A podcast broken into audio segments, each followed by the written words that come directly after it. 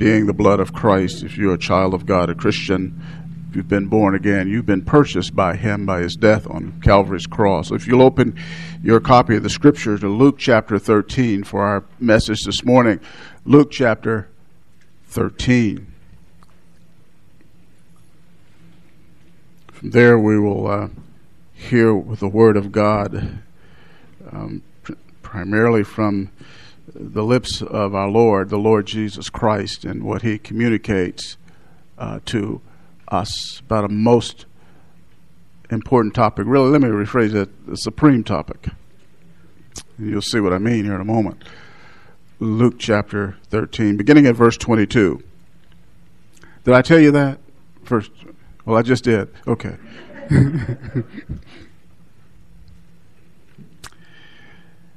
beginning, beginning at verse 22. And he was passing through from one city and village to another, teaching and proceeding on his way to Jerusalem. And someone said to him, Lord, are there just a few who are being saved? And he said to them, Strive to enter through the narrow door. For many, I tell you, will seek to enter and will not be able. Once the head of the house gets up and shuts the door, and you begin to stand outside and knock on the door, saying, Lord, open up to us, then he will answer and say to you, I do not know where you are from. Then you will begin to say, We ate and drank in your presence, and you taught in our streets. And he will say, I tell you, I do not know where you are from. Depart from me, all you evildoers. In that place there will be weeping and gnashing of teeth when you see Abraham and Isaac and Jacob and all the prophets in the kingdom of God, but yourselves being thrown out. And they will come from east and west and from north and south and will recline at the table in the kingdom of God. And behold, some are last who will be first, and some are first who will be last. I'm taking the subject from these verses, missing heaven. Perhaps you don't know him, have heard of him. As a liberal theologian, he was unorthodox in his theology. He's a man of yesteryear. His name is Paul Tillich. Tillich suggested that Christianity has powerful symbols creation, fall, incarnation, salvation, and heaven, which, he says, lose their connection with modern life when they are taken literally. End of quote. The Lord Jesus Christ, who was literally God incarnate, refutes Tillich's assertions. The things that Tillich calls symbols are very real things. There is really, literally, a thing called salvation. There really is a thing called the fall. And heaven is not a symbol, but it is a real place sin is real. These things are a thing. They truly exist. There is substance. There is reality. Our Lord's teaching in the verses that I just read make these things clear. And these things are real and they have a, a real impact on people for time and eternity. The reality of man's fall, the fall into sin is what we mean, and man's need for a Savior is real. And here in our text, we find mm, the Savior, God incarnate, traveling to Jerusalem to offer himself as a substitute for fallen people, aka sinners. Verse 22 tells us he was teaching as he went on his way to Jerusalem. He was teaching biblical truth, which is the foundation for salvation. Jesus, the Word incarnate, the living Word, was teaching the Word of God to all who would hear in the various cities as he's on his way to the cross so people would know the truth that they needed to know for their salvation. Then there was a question that arose And the question is found in verse 23 Lord, are there just a few who are being saved? Now, I want you to know that question didn't come out of a vacuum. He wasn't just simply theologically curious. There was a reason for the question being asked. For you see, for three years in his public ministry, Jesus had just a few followers. Many had turned away. Many had repudiated. Many had said, No, I don't want any part of that. And so when it comes down to the conclusion of the close, of the near conclusion of his ministry, there's, there are just a few. In fact, um, Jesus said to his disciples in Luke chapter 12, verse 32 Do not be afraid, little flock, for your Father has chosen gladly to give you the kingdom little flock. Not very many. But what's fascinating here in our text is this that Jesus did not answer the question directly. He did not say, Oh, yes, there'll be a few, oh, yes, no, there'll be far more than you see right now. Jesus didn't even deal with it directly. You see, what's really important is not how many will be saved, but who. So, what really is most important for anybody is not how many will be saved, just make sure you're in the number. Just make sure you're going in.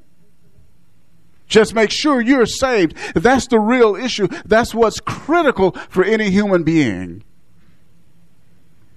So he offers an invitation an invitation to salvation. And people are to respond. They need to respond for the sake of their soul. For there is nothing more important than the human soul. For you, your soul, you, who you are, you will exist somewhere forever. Let me specify. Somebody may somewhere, where might that be? Uh, it's either heaven or hell. You're not going to come back. There won't be, there's no reincarnation. You'll either spend it in heaven or hell. The soul. Your soul is the most important thing. So, in verse 24, the invitation from our Lord Jesus is given. People are following him. And as they're following him, he offers them salvation. Look what he says in verse 24 a directive to enter the kingdom. Strive to enter through the narrow door. Stop at semicolon. He tells sinners to enter. I call it a directive to enter the kingdom. The word is really a command. He is saying to those outside of the kingdom, those who are unsaved, those who are lost, strive to enter the kingdom. And Jesus, when he tells them this, it indicates that they are responsible for their response. They are responsible to respond to the command of Jesus to strive to enter the kingdom. That word strive derives from the Greek word agonizomai. Agonizomai is the word from which our English word agonize comes from. What does this word strive mean? It means this it means to do something with great intensity and effort. It means to fight. It means to struggle. And that's in fact how the word is used in other places in the New Testament. It uses either the fight uh, or struggle. And you say, what, what am I fighting for? What am I fighting against? What am I to engage myself in, in an intense effort? What am I to do? Here's the deal you've got to strive against yourself. What? Let me expand strive, Jesus has strived to enter the kingdom because you have to struggle against, fight against, do it with intensity and effort against sin and self. Sin and self is not wanting to do what is necessary to enter the kingdom. Let's put it like this self denial. Self denial. Luke 9 23 comes to mind. And often people don't hear uh, this in a gospel invitation. This is what Jesus said. He was saying to them all in 923 of Luke, if anyone wishes to come after me, he must deny himself and take up his cross daily and follow me. That's what he means. To deny yourself. Deny all your sinful ambitions, all your sinful plans, all that's contrary to the will of God. You have to deny your sinful self. Now, it could appear here in our text that um, the directive to strive makes salvation a matter of human effort or um, exertion alone. Well, it doesn't. It doesn't mean that alone. Yes, there is a fight. Yes, there is a struggle. Yes, there is even a conflict with oneself. But uh, you don't get into the kingdom by simply conquering yourself by your own effort. Let me give you a few reasons why it doesn't mean that it's by human ex- effort or exertion alone. First, Jesus did not teach that something that contradicts what he said about salvation elsewhere. He said simply, Come, believe, repent. Second, it was our Lord Jesus who clearly taught listeners that the Father must draw a sinner to salvation. Without the Father's initiative in drawing power, no sinner can be saved. John chapter 6, verse 44 and verse 65. God the Father must draw a person, He draws sinners. Sinners aren't standing down there here and saying, God, see me. No, sinners are here doing their thing. And God, in His grace, reaches down and draws. Third, salvation is by grace through faith. It is not yourselves, it is the gift of God. Uh, it's not the result of works. You cannot earn it by your efforts, you cannot earn it by exert, exerting yourself, you cannot earn it by anything you do. It's by grace. And grace is the key word here. For a sinner to strive to deny himself, to take up his cross and follow Jesus by faith requires the enabling, saving grace of God. That grace is at work. When any, anybody ever comes to Christ, when anybody strives to enter in, when they strive, they're giving effort, they're doing all of that, it's because the grace of God is at work in them. The grace of God. Um, theologians call it irresistible grace, efficacious grace uh, this grace makes salvation effective in your life. How, how does it work? What an efficacious grace or irresistible grace does, the Holy Spirit makes the sinner willing, and the sinner no longer resists the gospel. And the sinner embraces Christ because of the work of the Holy Spirit by grace in the heart. That's how you get saved. When the command, as it is given by Jesus and others in the New Testament, to repent and believe the gospel, grace enables the repentance and the faith. Yet, yet, salvation is not apart from the sinner's will. Jesus said to those who were his opponents, remember in John chapter 5, verse 39, they were, he said, You search the scriptures for you think in them you have eternal life.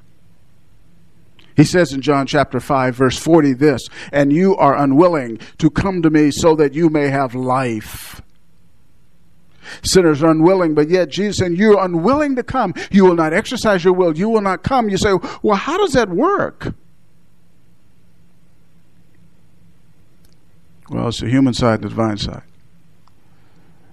It's beyond our pay grade. We will never understand how God reconciles these two. I've said a jillion times here, people have been here a long time. They say, oh, he's getting ready to say that again. Um, well, I've got to. You see, let me tell you, we try to bring God down to our level. We think with our finite minds that are corrupted by sin and limited because we're finite human beings, we can somehow argue with God as to, God, how can you do that? That doesn't make sense. How can you reconcile these two apparently irreconcilable positions? God, I don't understand. So one of them can't be right. Oh, yes. Here's the infinite creator of the universe who spoke all of this into existence, keeps you breathing, and even let your brain work so you can argue against him, and you're going to tell him, God, I don't know how it works. Who are you? You. Who am I? His understanding is infinite. I don't know how he reconciles it. All I know is thank God he does. Amen. Amen. The failure to heed the command to strive to enter the narrow door renders the sinner culpable and accountable for their unbelief, their disobedience. And we're going to see this as we progress through this text. That Jesus makes this point. Sinners are responsible for their decisions. Sinners can either receive mercy or experience misery. Those are the two options. Notice the narrow door. The narrow door here in our text. You need to strive to enter through the narrow door. The narrow door is a metaphor, of course, for entry into the sphere of salvation, into the realm of the kingdom. The door's width, width indicates uh, uh, how difficult it is to enter. Remember self denial, remember repentance. The, the word narrow is stenos in the Greek, stenos. And it speaks of uh, restriction, it speaks of constriction. In fact, our word in English, stenography, comes from it, abbreviated writing. That's what the narrow door is. It's a tight fit. Why, why, is it tight? Why is it constricted? Why is it narrow? Uh, this is why, because you just can't come with all your baggage of sin. You, you have to chuck that stuff. That sin, this sin, that sin. You repent of all of that. You have to get rid of all of that. You cannot come into the kingdom with all your sin. A Muslim said this. He chose Islam over Christianity, he said, because Islam is more noble because it has a broad path. A man can bring all his sins. Christianity, nah, you can't do that. It's narrow. You have to leave your sins behind.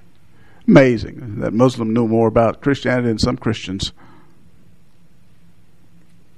Entering the narrow door presupposes repentance and faith in Jesus and His Word. We there must back in chapter thirteen. We're here in thirteen, uh, beginning at verse uh, three. Notice something in our text. It says, "I tell you no, but unless you repent, you will all likewise perish." Either repent or perish. Verse 5 I tell you no, but unless you repent, you will all likewise perish. Spurgeon, the great preacher, has been dead over a hundred years, said this You and your sins must separate, or you and your God will never come together. No one, no one sin may you keep, they must all be given up. End of quote. It's a sad fact, verse in verse 24, uh, that many will ignore and have ignored the Lord's invitation to salvation. But it's not that they don't want it. They just decide they want it at the wrong time.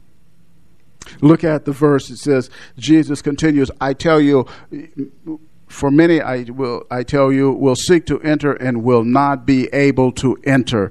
They will want to be saved, but it'll be too late. They will miss their opportunity for salvation. They will miss the favorable year of the Lord. Uh, Luke four eighteen. Second Corinthians chapter 6 verse 2 says, Behold, now is the acceptable time. Behold, now is the day of salvation. Now is the time. Well, you can come. And we're going to see when it's too late. Notice verse 25, beginning another topic desperation for inclusion. Once the head of the house gets up and shuts the door, and you begin to stand outside and knock on the door saying, Lord, open to us. Jesus is the head of the house. And he is going to close the door of salvation. He's going to shut the opportunity for salvation. There is coming a time when that will happen. And when he does, no one on the outside of the kingdom, no one who said no to the invitation of salvation will be able to come to faith in Christ. The opportunity to be missed is too late. The door is permanently shut. That's why a person needs to come before it's too late too late, and you don't know when it's coming. You know, perhaps you know about the doomsday clock. Some scientists have this, people have this doomsday clock, and midnight, 12 midnight, of course, is uh, when the hands of clock, hand of clock strikes it, the big hand, guess what goes on? Happens. That means doomsday. Periodically, there will be reports about the doomsday clock and when world conditions geopolitically go on, they'll show the the, hand, the big hand getting closer to 12. Or when things seem to be less stressful geopolitically, uh, the, the big hand goes back this way. See, they really don't know when doomsday is coming. Oh, they can think it's getting close, or maybe it's not. They don't know. Well, I'm going to tell you this. I do know this Doomsday is coming for those without Christ. And you don't know, there's no clock to tell you how close or how far you are. That's the sad reality. And the Lord Jesus Christ, in one of his parables, he says in Matthew chapter 25, verse uh, 24, verse 44, this. For this reason, you also must be ready, for the Son of Man is coming at an hour when you do not think he will. You have to be ready. You don't know when he'll come. Come when you don't think he's coming. The door will be shut. Notice back in our text here. They will seek to enter, won't be able to. In verse 25, they will stand out knocking repeatedly knocking. Let us in. Come on, Jesus, let us in. Open the door, would you? Because they recognize the gravity of their eternal situation.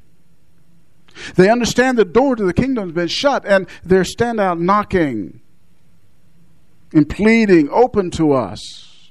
And let me tell you, this is really going to happen. There will be people at that time, just like Jesus saying, who will be in that crowd of people saying, Open to us. And the Lord says something to them.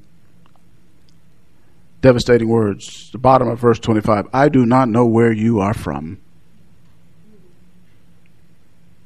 That language is reminiscent of um, Matthew chapter 7, verses 22 23. At the last day, when the judgment falls and people want Jesus to uh, let them in, accept them for salvation, and Jesus says to them, I never knew you. When Jesus says, I never knew you, he's not saying, I don't know your name. I don't know. It's not saying, I don't know where you were born. He knows all of that. In fact, he knows the hairs on your head, the number of them. He knows their DNA. He knows everything about them. He knows more about them than they know about themselves. When he says, I never knew you, he's not talking about that kind of knowledge. He's talking about, I never had a relationship with you. You're not mine. You're not one of my disciples. You're not one of my sheep to understand this, 2 Timothy chapter 3 verse 19 says this, the firm foundation of God stands having this seal, the Lord knows those who are his.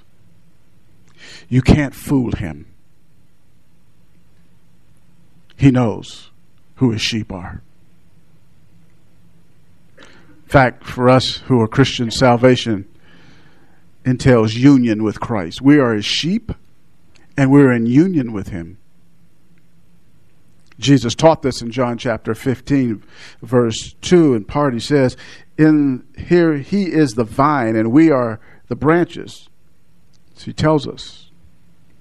As the sap of the vine flows into the branches, the life of Christ flows through us. His life flows in us, pulsates in us. We have His life in us because we're in an union with Jesus Christ. That union came at the moment of our salvation, and we're inseparably united to Him. We can never, ever, ever, ever be apart from Him. He, His life is in us, He is in us, and we are in Him. Salvation. Christ in you, the hope of glory. Colossians 1:27.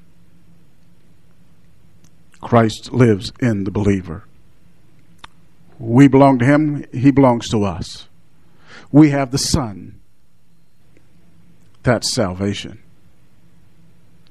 These individuals had no such salvation. They refused the invitation when they had the opportunity.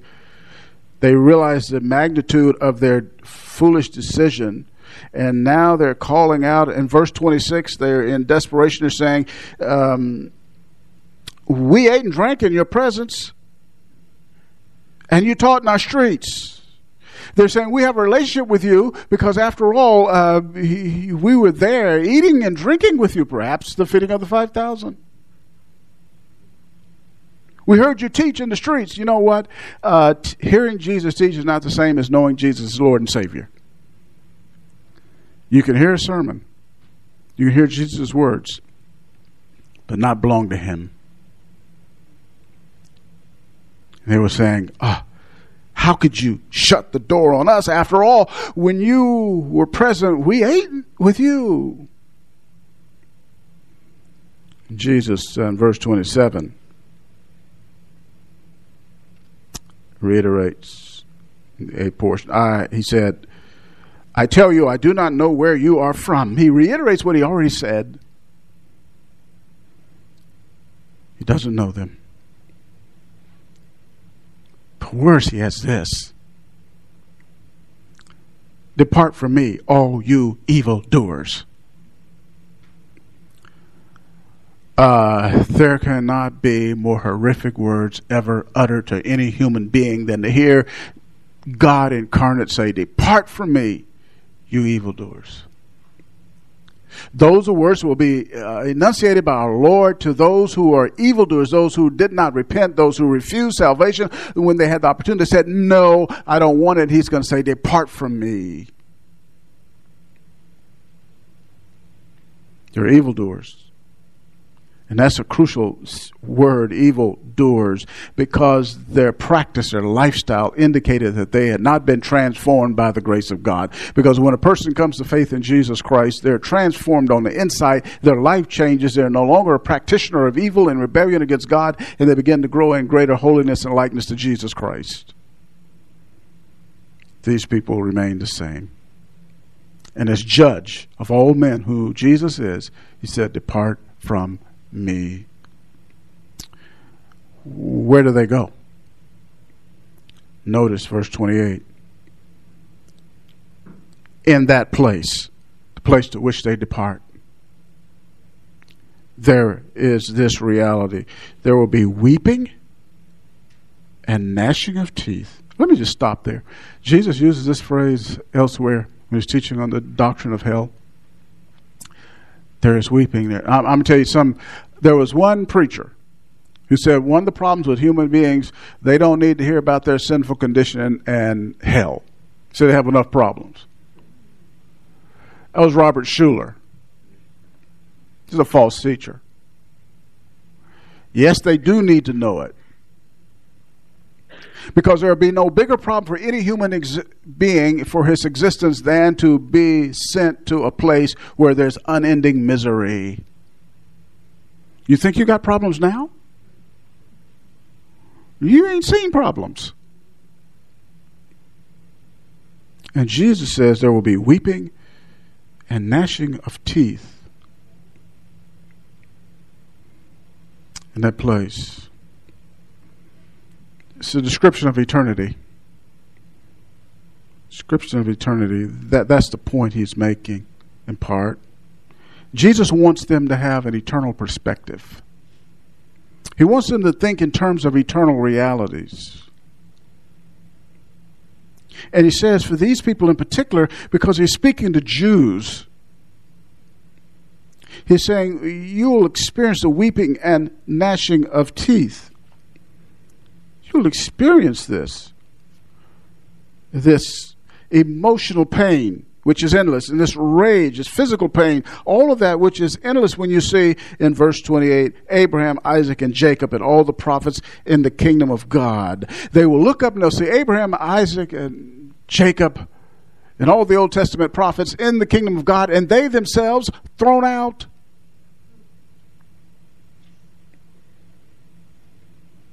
That's going to cause the weeping and the gnashing of teeth. You see, the Jews thought they were going to get into the kingdom just because they were Jews. It doesn't work like that. I would have a better chance being quarterback for the Chicago Bears. And that ain't going to happen. I don't even have dreams like that. They'll be thrown out. They don't. You don't get in because of that. A Puritan pastor once remarked, Quote, outside of Christ, God is terrible. God is good, and because He is unswervingly, uncompromisingly good, He will not accept any kind of evil. End of quote. The goodness of God means this He has to punish wickedness, He will punish evil. Further, the Jews hearing Jesus say this, these stunning words in verse 29, the people coming from the four corners of the globe. Uh, this is a reference to Gentiles of all things. First they say Abraham, Isaac, and Jacob, and prophets in the kingdom. I'm, I'm excluded. Then they look up and say, Oh my goodness, they're Gentiles. Gentiles in the kingdom, and I'm a Jew, descendant of Abraham and Isaac and Jacob, and I'm not included. Well, the reason is you have to know the Lord that they knew and to be justified, declared righteous. You need to be a child of God. They, along with the, these worthies of the Old Testament, these Gentiles recline at the table in the kingdom of God. Picture of a banquet, a lavish banquet. There will be blessedness of fellowship with God and with all the saints. Understand that's what the kingdom of God, heaven's going to be like. It's going to be one, like a one unending banquet. There's going to be joy there, love there, peace there, happiness there, all of it unending because there will be no prospect of anything that can disrupt that blessedness that we experience in the kingdom. And you'll notice it is the stark contrast to what happens to those who reject Christ. And this lavish, wonderful banquet, this delightful reality will be eternal. I'm going to tell you what people think heaven's boring. No, it is not. It's going to be the best time ever. In fact, I'm going to tell you something. I'm not living my best life. In heaven, we're going to live our best life. Amen. And guess what? It will not ever end. I don't care how good you got it now, it's going to end one day. But then It'll be endless joy, endless love. A wonderful banquet. Fellowshipping with God, your Creator. Fellowshipping with Jesus Christ, the Son of God, forever. Uh, being in the kingdom. That realm of salvation. That's where we're headed if you're a child of God. Verse 31, uh, 30.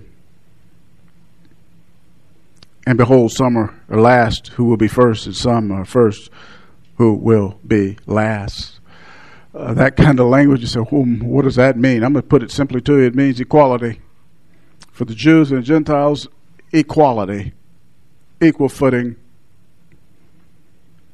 There is no inequality in the spiritual realm, neither now nor in heaven. Galatians 3:28 We are all one in Christ Jesus. That reality will be fully realized then in heaven. Well, those individuals are going to miss heaven. They were warned by the Lord Jesus Christ. If they refuse to enter, they die in their sins. They consign themselves to eternal bleakness, misery. But if they heard the gospel and believe, they will receive the blessing of the kingdom in its consummated form, its fullness, its reality. By the way, Christians, we must follow our Lord's uh, direction. Let's give the message of the gospel. Tell men that they need to deny themselves, repent of their sin, and trust fully Jesus Christ as Lord and Savior. Enter into the kingdom while they have the opportunity. Let them know you don't know when your last breath will be drawn. You don't know when you may driving down the street and somebody comes over and hits you and you're in eternity. You don't know.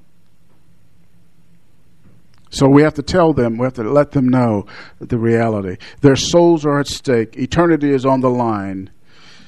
And tell them, don't put it off. Tell them to come while there is still time. And I say that to you here this morning. If you're not a Christian, don't put it off. You don't control your destiny in terms of what will happen to you this, today or tomorrow, next. You come now. This is your moment now. You come to the Lord now while you can. Trust Him while you can.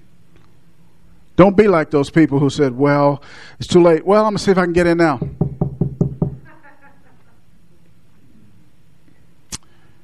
It's going to be too late. And there is no argumentation you can present that will cause the Lord to say, Oh, you know what? I'm going to let you in. No.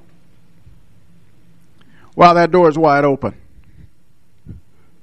come on in. Let's bow together in prayer. Our God and our Father, we ask that you bring men and women to yourself. Move them to enter, strive to enter, repent, turn away from their evil, and believe on Christ. Help them to come today. Whether they're young, middle aged, or old, they're still breathing, they still have opportunity. Show them, draw them, bring them to yourself through faith in Christ. We thank you for uh, the clear word that you've given us. May we Christians recognize people for, for what they are. People live in eternity somewhere, either heaven or hell, and share with them the gospel of Christ. Call them to come to Him who died and was buried and raised from the dead, who lives forevermore, is willing to save repentant sinners. We pray these things now in His glorious and holy name. Amen.